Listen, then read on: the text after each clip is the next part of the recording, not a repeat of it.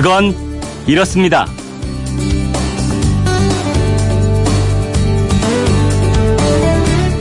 안녕하십니까. 오승훈입니다. 요즘 한낮 기온처럼 한 번 올라가면 내려오지 않는 것, 물가입니다. 물가 높죠? 그래서 가격이 좀 싼 상표가 없는 제품이나 대형마트가 자체적으로 제조한 PB 상품을 구입하는 분들이 많이 계신데요. 한 소비자 단체가 이 PB 상품 물가를 조사해서 보고서를 내놨습니다.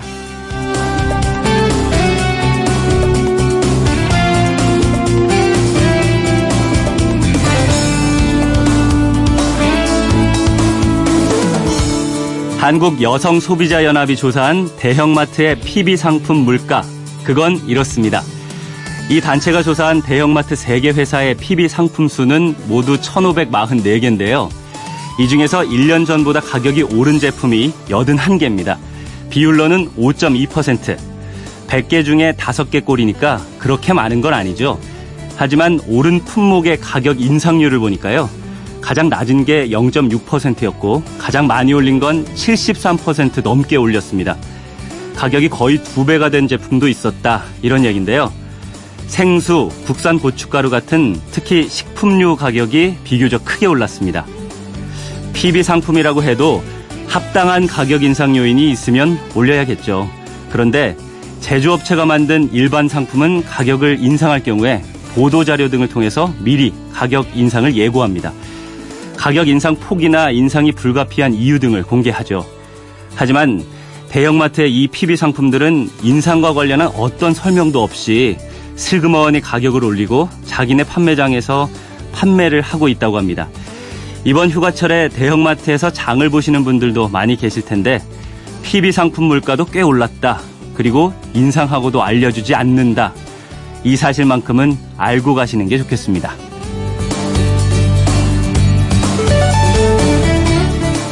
7월 20일 금요일 그건 이렇습니다. 오승훈입니다.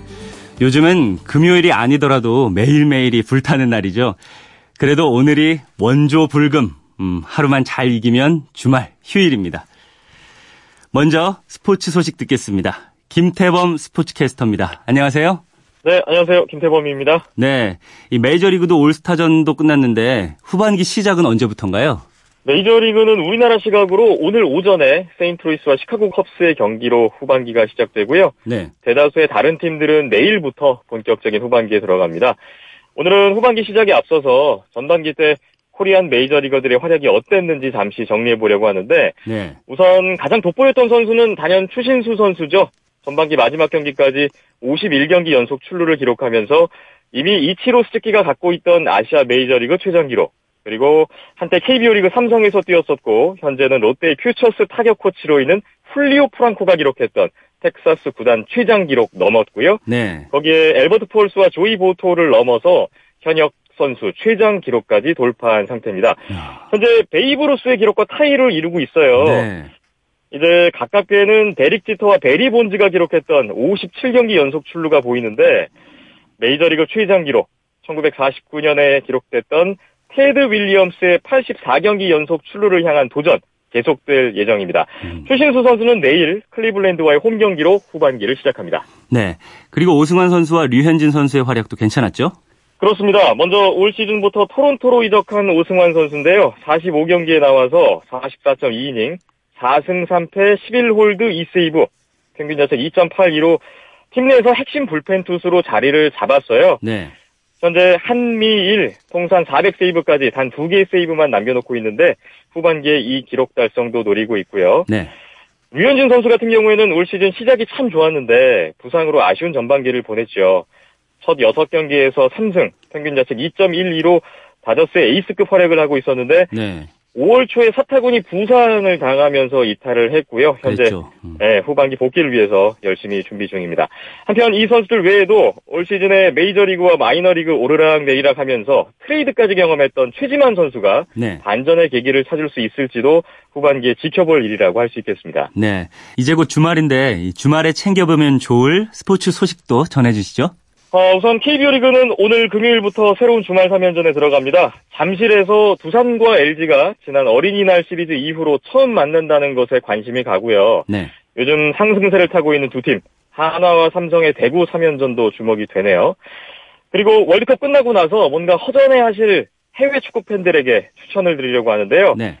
2018 인터내셔널 챔피언스컵이 내일 토요일 맨체스터 시티와 보루시아 도르트문트의 개막전을 시작으로 8월 8일까지 진행됩니다. 레알 마드리드, 바르셀로나, 바이에른 뮌헨 뭐 등등해서 유럽의 내로라하는 클럽 팀들이 거의 다 나오는 프리시즌 최대 규모의 대회거든요. 예. 이것도 챙겨보시면 재밌을 것 같습니다. 네, 스포츠 경기들 기대가 됩니다. 지금까지 김태범 스포츠캐스터였습니다. 잘 들었습니다. 감사합니다.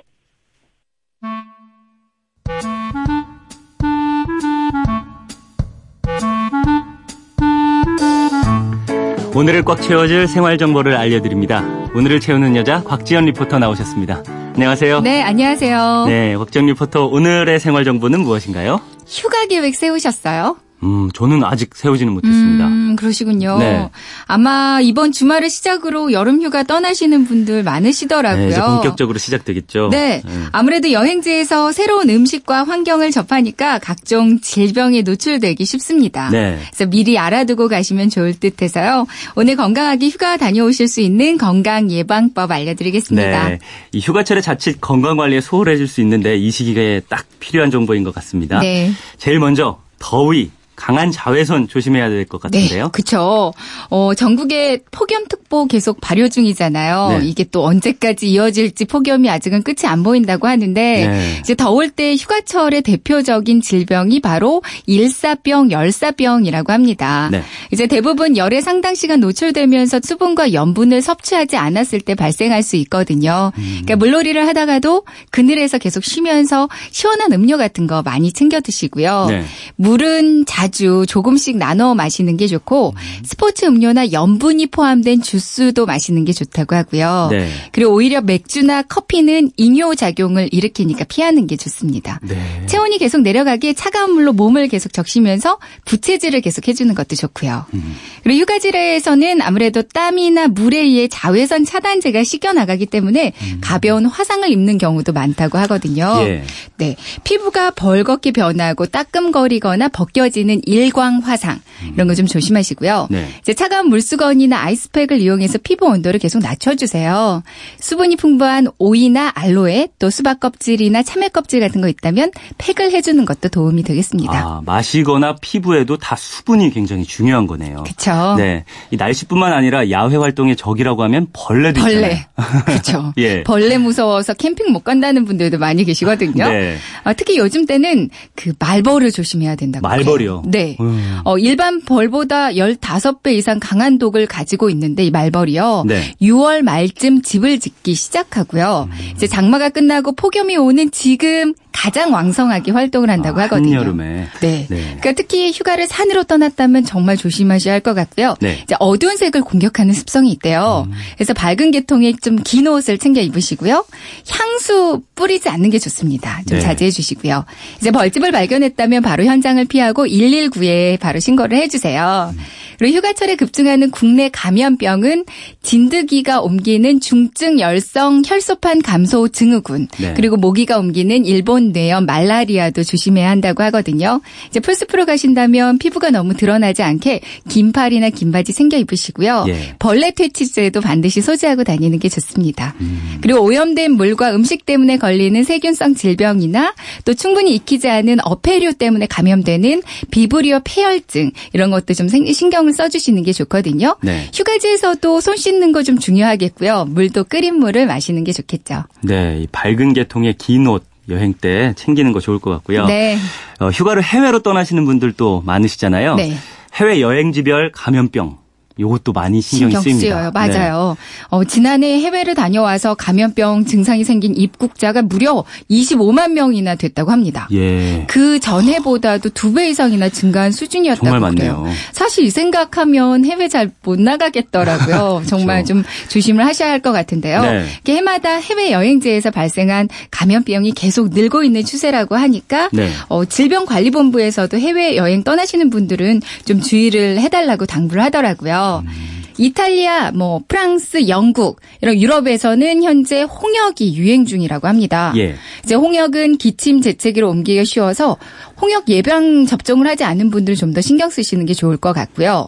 그리고 유럽의 오래된 호텔 등에는 고가구 나무 틈새에 사는 빈대 일종인 bedbug가 그렇게 많다고 그래요. bedbug요? 네, 이게 침대에 살고 있어서 음. 그렇게 얘기를 한다고 하는데요. 물리지 않게 벌레 퇴치제를 그냥 좀 뿌리고 침대에도 곳곳에 뿌리고 자는 것도 좋겠죠. 네, 동남아 휴양지도 많이 떠나시잖아요. 네, 동남아 등의 아시아 지역은 지카 바이러스 감염 발생 국가로 지정돼 있는 나라가 지금 아주 많습니다.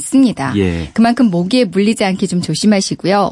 숙소도 방충망이 잘돼 있는 곳 찾아보면 있거든요. 예. 어린 아이가 있다면 모기장이 준비되어 있는 곳을 선택하는 것도 한 방법이겠고요. 음. 모기 퇴치제 꼼꼼히 발라주세요. 음. 그리고 남미나 북미 쪽, 미 대륙 쪽은 A형 간염이나 살모넬라균 감염 그리고 볼거리도 유행하고 있다고 합니다. 음. 특히 하와이에 볼거리가 유행하고 있대요. 네. 그러니까 백신을 미리 맞거나 아니면 사람이 너무 많은 곳은 좀 피하고 역시 손 씻기를 잘하는 게 좋겠어요. 네, 만성 질환자분들은 해외여행 떠날 때 특히 더 주의가 필요할 것 네네. 같습니다. 만약을 위해서라도 뭐 심장병이 있거나 당뇨병이 있거나 이렇게 만성 질환이 있으시다면 여행하기 전에 그렇게 하시겠지만 반드시 주치의를 의사를 만나세요. 진찰과 상담을 일단 받으시고요. 이제 복용하는 약의 이름이 적힌 처방전을 예비로 더 받아가지고 가는 것도 좋습니다. 예. 이제 여행 피로를 예방하기 위해서는 떠나기 한 3일 전부터 취침 시간을 조정해 두는 것도 좋다고 하거든요. 네. 이제 도착 시간대에 맞춰서 한두 시간씩 일찍 아니면 한두 시간씩 늦게 잠자리에 드는 것도 좋겠어요. 음. 그러니까 우리나라를 기준으로 서쪽으로 여행을 간다면 3일 전부터 1시간씩 늦게 주무시고요. 동쪽으로 간다면 1시간씩 일찍 취침 시간을 조정해 주세요. 예, 아무래도 이 즐거우려고 떠나는 휴가이니만큼 이럴 때일수록 건강 관리에 소홀해서는 안 되겠습니다. 휴가를 앞둔 분들은 오늘 내용 기억해 두시면 좋겠네요. 오늘을 알차게 채운 꽉 찬 정보 감사합니다. 지금까지 오늘을 채우는 여자 곽지연 리포터였습니다. 네, 고맙습니다.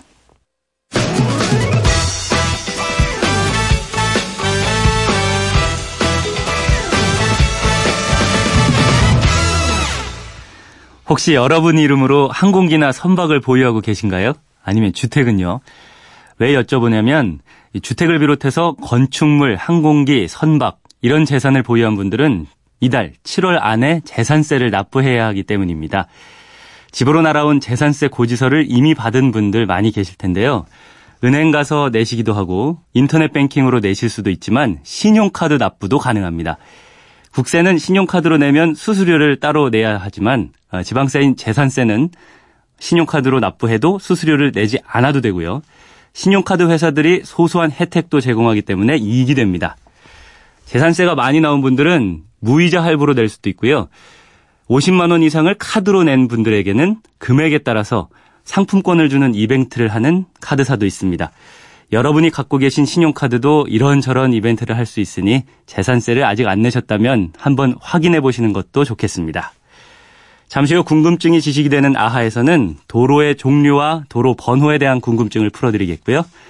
극장가는 여름방학이 아주 큰 대목이라고 합니다. 그래서 그런지 요즘 외국 유명 배우들이 많이 오고 있는데 외국 배우들이 오는 것이 영화 흥행에 도움이 될까요? 영화 평론가와 이런저런 궁금증 해소해 보겠습니다. 그건 이렇습니다. 오승훈입니다. 저는 잠시 후에 돌아오겠습니다.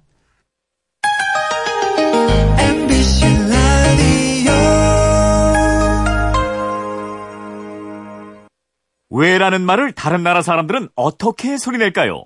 Why? 세상의 모든 왜라는 궁금증에 대한 대답을 들려드립니다. 궁금증에 대한 가장 친절한 설명서. 그건 이렇습니다.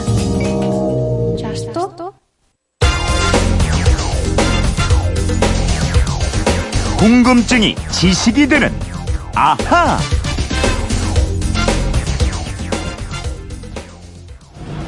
서해안 고속도로 매송나들목 부근 타들어갈 것 같은 햇볕에 아스팔트 포장이 녹아내리면서 도로가 솟구쳐 올랐습니다. 세계차로 통행이 막혀 차량들이 급히 속도를 줄이고 갓길로 서행합니다. 네, 연일 계속되는 폭염에 고속도로가 견뎌내지 못하고 있는데요. 휴대폰 뒷번호 8122 쓰시는 청취자께서 이런 문자 주셨습니다. 휴가철입니다. 산이든 바다든 목적지로 가려면 도로를 이용해야 하는데요. 도로는 고속도로, 국도, 지방도 등 종류도 많고 각 도로에 부여되는 도로 번호도 다양하더라고요.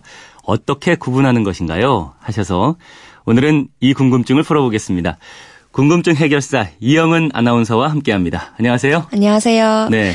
지금 고속도로나 국도를 달리면서 방송 듣는 분들 많이 계실 텐데 도로를 자주 이용하지만 정확하게 구분하실 분들은 많지 않을 것 같아요. 네, 저도 이번에 취재하면서 새로운 내용을 정말 많이 알게 됐는데요. 네. 먼저 이거 하나 알려드릴게요. 혹시 우리 정부가 갖고 있는 국유 재산 중에서 가장 비싼 재산이 뭔지 아시나요? 가장 비싼 국유 재산. 혹시 도로랑 관련이 있습니까? 아, 네, 역시 센스가 있으시네요. 제가 뜬금없이 이런 말을 꺼내진 않았겠죠? 네. 어, 우리 정부가 보유한 재산 중에서 가격이 가장 많이 나가는 재산은 고속도로 번호가 1번인 도로, 바로 경부고속도로입니다. 음. 지난 해말 기준으로 약 11조 원이나 됩니다. 그러면은 1번 고속도로의 가치가 11조 원이다. 이렇게 알고 있으면 되겠네요. 자, 그러면은 어떤 도로를 고속도로라고 하고 어떤 도로는 국도라고 하는지 예, 다양한 도로 종류부터 궁금증을 풀어주실까요? 네, 도로는 크게 보면 자동차 전용 도로와 일반 도로 두 가지로 구분할 수 있는데요. 네. 먼저 자동차 전용 도로는 말 그대로 오직 자동차만 통행할 수 있는 전용 도로입니다. 이 전용 도로에는 고속도로와 도시 고속도로가 있는데요. 고속도로는 고속국도로 불리기도 합니다. 음. 그럼 고속도로와 도시고속도로는 사람은 못 다니는 도로니까 그래서 자동차 전용 도로다 이건가요? 맞습니다. 이 중에 고속도로는 다시 공기업인 한국도로공사가 건설하고 관리하는 도로하고 민간 자본 사업자, 줄여서 민자 사업자가 자본을 투입해서 건설 관리하는 도로로 나뉩니다. 음, 민자가 투입된 도로를 흔히 민자 고속도로라고 하죠. 그렇습니다. 그리고 도시고속도로는 서울시를 비롯해서 경기도, 부산광역시 등 지방자치단체에서 건설 관리하는 도로인데요. 네. 각각 지방자치단체 관리 책임이 있는 도로입니다. 그러니까 다시 정리하면 자동차 전용 도로에는 첫째, 도로공사가 관리하는 고속도로, 둘째, 민간 자본이 관리하는 민자 고속도로, 네. 셋째, 각 지자체가 관리하는 도시 고속도로 세 종류가 있습니다. 세 종류요. 알겠습니다. 지금 자동차 전용 도로 설명은 했고 다른 하나가 일반 도로라고 했죠. 네, 일반 도로에는 7가지 종류가 있는데요. 네. 일반 국도, 특별시도, 광역시도, 지방도, 시도, 군도, 구도가 있고요. 자동차와 사람, 자전거 등이 함께 이용할 수 있는 혼합도로가 있습니다. 혼합도로까지요. 아까 고속도로는 도로공사가 관리한다고 했는데 그럼 지금 얘기한 일반 도로는 각 시도가 관리하나요? 그렇습니다. 일반 국도는 이름에서 알 수 있듯이 국가 즉 국토교통부가 관리하고요. 나머지 시도, 군도, 구도 이런 도로는 각 지자체가 관리를 하게 돼 음, 있습니다. 그렇군요. 네, 저는 평소 궁금했던 게 뉴스를 하다 보면 고속화도로라는 이름 나오는데요. 지금 얘기한 도로 종류에는 안 들어 있어요? 네, 고속화도로는 법에 나오는 법정도로 이름이 아니에요. 음. 따라서 법적인 정의는 없는데요. 네. 일반적으로 자동차 전용 도로로 지정되는 구간이라든가 고속도로처럼 건널목과 신호체계 없이 빠르게 달릴 수 있는 제한 최고 속도가 보통 시속 80에서 90km인 도로를 일컫는 경우가 많고요. 네. 특히 도시 지역에 건설된 고속화도로는 도시 고속화도로라고 부르기도 합니다. 아, 이게 법정 이름은 아니지만 고속도로처럼 자동차만 달릴 수 있는 도로가 도로가 고속화 도로다. 이렇게 이해하면 되겠군요. 네, 그래서 고속화도로는 관리 주체가 제각각입니다. 국토해양부가 관리 책임인 도로도 있고 지자체장이 관리하는 도로도 있는데요. 네. 대표적인 고속화도로는 서울의 올림픽대로, 동부간선도로, 서부간선도로가 있고요. 분당 내곡 도시 고속도로도 고속화도로에 속합니다. 알겠습니다. 그럼 이번에는 도로 번호 체계 좀 알아볼까요? 네, 먼저 고속국도, 즉 고속도로 번호를 보면요. 전부 끝자리가 5 아니면 0으로 표시됩니다. 네. 예컨대 수도권에서 동쪽으로 강원도 강릉까지 가는 영동 고속도로는 50번인데요. 이렇게 끝자리가 0으로 끝나는 도로는 우리나라를 가로로 가로지르는 동쪽과 서쪽으로 있는 도로일 때 음, 붙입니다. 그러면 끝번호가 0인 고속도로는 동서 횡단 고속도로다. 네, 그리고 5로 끝나는 고속도로 예를 들어서 서울에서 전남 목포를 잇는 서해안 고속도로는 도로 번호가 15번인데요. 우리나라를 세로로 남쪽과 북쪽을 연결하는 도로이기 때문에 5자를 음, 붙이는 겁니다. 그렇군요. 근데 서해안 고속도로는 15번이지만 25번, 35번 도로도 있잖아요. 아, 맨 왼쪽부터 15번, 25번, 35번 이런 식으로 매겨요. 네. 서해안이 15번, 그 옆에 호남 고속도로가 25번, 그 옆에 통영까지 가는 고속도로가 35번이고요. 동서로 달리는 고속도로는 남쪽부터 올라옵니다. 아. 남해 고속도로가 10번, 전북 익산에서 경북 포항까지 가는 고속도로가 20번 이런 아. 식으로 올라와서요. 네. 50번 영동 고속도로, 얼마 전 개통된 서울 양양 고속도로가 60번이 됐습니다. 아, 이런 원칙이 있군요. 근데 끝이 2인 고속도로도 있던데. 네, 7도 있는데요. 끝자리가 2와 7인 고속도로는 본선에서 갈라지는 보조 노선을 나타낼 때 표시합니다. 네. 예컨대 52번 고속도로는 제가 아까 영동 고속도로가 50번이라고 했잖아요. 네. 광주 원주 고속도로인데 영동 고속도로에서 갈라져 나와서 동서 방향으로 달리기 때문에 2번이 붙는 겁니다. 음. 마찬가지로 7이 붙는 고속도로는 남북 방향에서 갈라져 나와서 달리는 도로입니다. 갈라져 나오는 번호가 2하고 7. 네. 어, 번호가 세 자리인 도로도 있잖아요. 네, 세 자리는 지선 도로라고 하는데요. 25번 호남 고속도로에서 나온 지선 도로라면 251번, 252번 이런 식으로 붙이고요. 네. 10번 남해 고속도로에서 나온 지선 도로에는 102번, 104번 등의 번호가 붙습니다. 음. 그리고 순환 노선은 뒤에 두 자리가 00인데요. 앞번호는 해당 지역의 우편 번호 첫 자리를 쓴다고 합니다. 아, 그래요? 우편 번호 첫 자리요? 네, 서울 외곽순환 고속도로는 원으로 도는 순환 노선이잖아요. 그래서 뒤 두 자리가 00인데 서울을 도니까 서울시 우편번호 100의 첫 자리 1을 따서 100번이 된 겁니다. 네. 그리고 제가 처음에 말씀드린 경부고속도로는 지금의 체계대로 하면 10번이나 20번, 30번이 돼야 하는데 우리나라를 대표하는 도로로서의 상징성을 감안해서 종전에 썼던 번호 그대로 1번을 부여하고 있습니다. 음. 이 고속도로 달리다 보면은 도로 번호를 많이 볼 수 있는데 이제 확실히 알게 됐습니다. 8122님도 이해되셨죠? 선물 보내드리겠고요. 이번 여름 휴가 때 자가용으로 이동하는 분들 많으실 텐데 가족들에게 한번 설명해 주셔도 좋겠네요. 이영은 아나운서 평소 궁금한 게 있는 분들은 어떻게 하면 되죠? 그건 이렇습니다. 인터넷 게시판이나 MBC 미니 아니면 휴대폰 문자 샵 8001번으로 보내주시면 됩니다. 문자 보내실 때는 미니는 공짜지만 휴대폰은 짧은 건 50원, 긴 건 100원의 이용료가 있습니다. 네, 지금까지 궁금증이 지식이 되는 아하 이영은 아나운서였습니다. 감사합니다. 감사합니다. 네, 도로 얘기하니까 이 노래가 생각나네요. 김장훈의 고속도로 로망스 듣고 오겠습니다.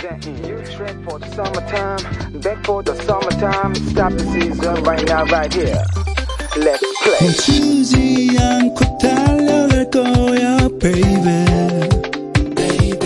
그곳에 파란을 보여주고 싶어, baby. 내손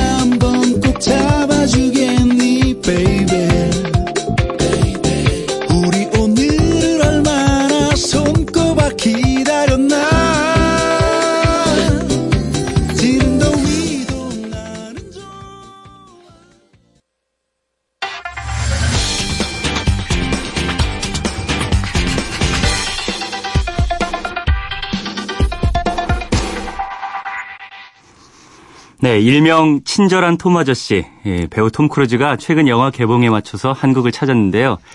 궁금한 키워드를 알아보는 키워드 인터뷰 코너. 오늘은 외국 배우 방한을 키워드로 박혜은 영화평론가와 얘기 나눠보겠습니다. 안녕하세요. 네, 안녕하세요. 네. 네. 할리우드 스타 톰 크루즈가 또 한국에 왔어요. 네. 전에도 꽤 많이 왔던 것 같은데 이번이 몇 번째인가요? 네, 그러니까 15일 날 2박 3일 일정으로 왔었죠. 이번이 무려 한국 방문이 아홉 번째입니다. 아홉 번째요.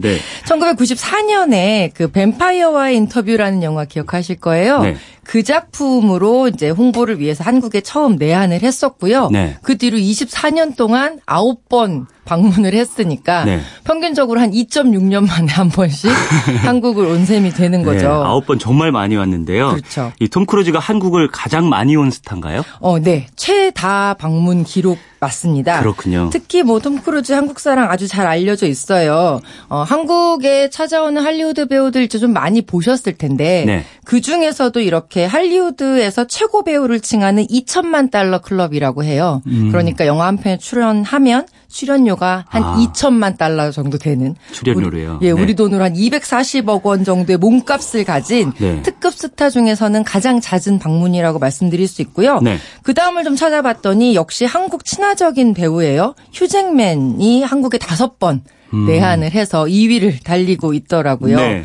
뭐 그 뒤로는 틸다 스윈튼이나 아이언맨 로버트 다우니 주니어, 캡틴 아메리카죠. 어, 크리스 에반스, 그 테이큰의 리암 니슨이 세 번 정도 한국에 방문했더라고요. 예. 톰 크루즈뿐만 아니라 영화 홍보 기간에 네. 한국을 찾는 할리우드 배우들 많아진 것 같습니다. 많습니다. 네, 그만큼 한국 영화 시장의 위상이 높아졌다는 뜻일까요? 예, 그렇게 보시면 될 것 같아요. 전체적으로 네. 보면 한 전 세계 10위권 안에 항상 드는 시장이 네. 한국 시장이다 이렇게 말씀을 드릴 수가 있어요. 음. 그리고 또 하나는 네. 전 세계 영화 시장을 이제 움직이는 할리우드가 보기에는 아시아 시장의 교두보로서 한국이 가장 적절하다라는 판단을 최근에 음. 한것 같습니다. 네, 그럼 뭐 예, 네. 많이 아시겠지만 요새는 뭐 할리우드보다 한국이 먼저 영화를 개봉하는 최초 개봉 이런 타이틀도 많이 나오잖아요. 네. 좀 찾아봤더니 그 이유가 어 일본이나 중국 시장이 한국보다 훨씬 크기는 하지만 아, 규모는 그쪽이 큰데요. 그렇죠. 네. 그런데 일본 같은 경우에는 이제 굉장히 좀 늦게 개봉하는 관행이 있고요. 네. 중국 같은 경우에는 아직도 스크린 쿼터제가 있어요. 네. 그렇다 보니까 아시아의 첫 발을 떼기에는 한국이 가장 좋은 시장이고 음. 배우 들 딱 데리고 와서 관객들에게 선을 보이는 거죠. 네, 알겠습니다. 이 해외 배우가 영화 홍보차 한국을 찾기 시작한 건 언제부터인가요? 어, 좀 찾아봤더니 네. 어, 1987년에 나이안 레인이 한국을 방문했던 게 기사로서는 최초로 나 있어요. 87년. 예, 당시에 그 영화와 광고를 위해서 찾았다고 하는데 네. 90년대 들어서부터 한국 영화가 이제 세계 영화제에 조금씩 이름이 알려지고요. 또 부산국제영화제처럼 이제 국제 영화제를 개최를 하면서 네. 해외 배우들이 한국을 찾는 수가 조금씩 늘어나기 시작을 했거든요. 음. 90년대 초반에는 홍콩 배우들 음. 한국에 왔던 거 기억나실 거예요. 네. 그리고 92년을 봤더니 당시에는 영화 팬들에게 할리우드 배우보다 훨씬 더 인지도가 높았던 프랑스 배우 제라르 드파르디외가 또 음. 내한을 해서 화제가 됐더라고요. 네. 그 이후로 이제 94년에 톰 크루즈 방한 이후에 뭐 95년에 브루스 윌리스, 97년에 브래드 피트 이런 식으로 할리우드의 이름만 들어도 아는 스타들이 한국을 찾기 시작했습니다. 네, 이렇게 해외 스타들이 방한을 하는 게 정말 영화 흥행으로까지 이어지나요?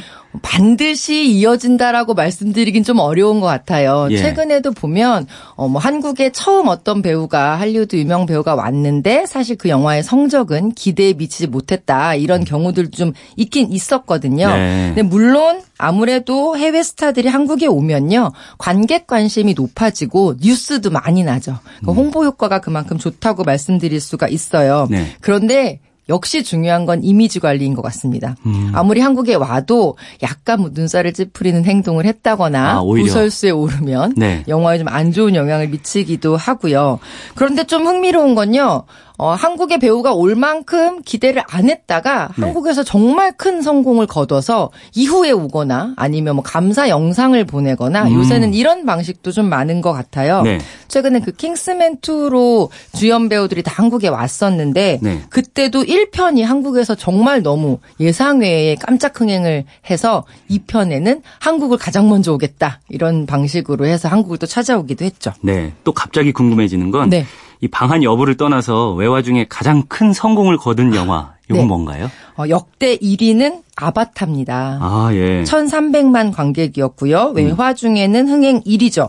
내한은 없었어요. 네. 그런데 그 이후 순위를 좀 보시면 어벤져스 인피니티 워가 1,100만 관객을 돌파해서 음. 외화 중엔 흥행 2위인데 네. 대대적으로 한국을 찾아왔었던 영화죠. 음. 네. 그리고 어벤져스 에이지 오브 울트론은 1,000만을 넘었는데 당시에 내한도 내한이지만 한국에서 촬영했다. 이런 이슈를 가지고 또 화제가 됐었고요. 그렇죠. 어, 4위는 4위는 인터스텔라, 5위는 겨울왕국까지 한국 천만 영화를 기록을 했어요. 네. 이 두 작품은 내한은 없었고요. 네. 내한이 있었던 2위. 네. 그죠? 그 그렇죠. 어벤져스. 네, 이걸 제외하면은 4위까지는 내한이 네. 없었는데도 흥행을 성공을 거둔 거네요. 그렇습니다. 네.